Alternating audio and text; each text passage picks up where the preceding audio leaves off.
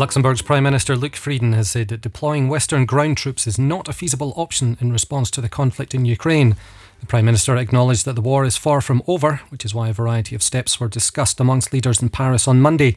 Nevertheless, a deployment of Western ground troops is not a viable option for Frieden, a position shared by many Western leaders.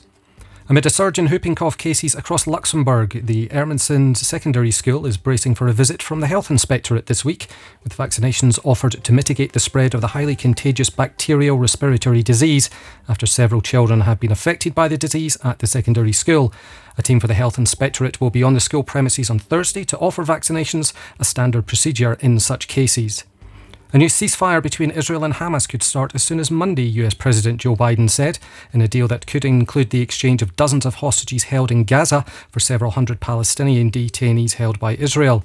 In the protracted bid to broker a truce, mediators from Egypt, Qatar, and the United States have been putting proposals to the warring parties, with negotiations still ongoing. A Russian court on Tuesday sentenced top human rights campaigner Oleg Orlov to two and a half years in jail for denouncing Russia's assault on Ukraine. The 70 year old, a key figure of the Nobel Prize winning Memorial Group, is the latest target of Kremlin repression, which has intensified since the offensive in Ukraine. And Hong Kong activists on Tuesday staged a rare public protest against government plans for a new national security law, saying it lacked democratic oversight and human rights safeguards. Public demonstrations have all but vanished in the Chinese finance hub since Beijing killed huge, sometimes violent pro democracy protests in 2019 and imposed a sweeping national security law. For more details on these and other headlines, head over to today.rtl.lu.